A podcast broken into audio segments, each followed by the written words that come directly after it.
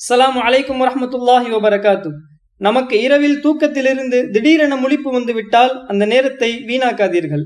அப்படி முழிப்பு வருவது அல்லாஹ் நமக்கு கொடுக்கும் மிகப்பெரிய ஒரு பாக்கியம். ஏனென்றால் இந்த ஹதீஸை கேளுங்கள். மன் தஆர்ரமினல் லைல் யார் தூக்கத்திலிருந்து இரவில் திடீரென முழித்து விடுகிறாரோ அவர் லா இலாஹ இல்லல்லாஹு வஹ்தஹு லா ஷரீகலா லஹுல் முல்கு வலஹுல் ஹம்து வஹுவ அலா குல்லி ஷேயின் கதீர் சுபஹானல்லாஹ் வல்ஹம்துலில்லாஹ் வலா இலாஹ இல்லல்லாஹ் வல்லாஹு அக்பர் வலா ஹவுல வலா கூவத்த இல்லா பில்லா என்கிற திக்கரை கூறி அவர் துஆ கேட்டால் அல்லாஹ் அந்த துஆவை ஏற்றுக்கொள்கிறான். அவர் பாவ மன்னிப்பு கேட்டால் அல்லாஹ் அந்த பாவத்தை மன்னித்து விடுகிறான்.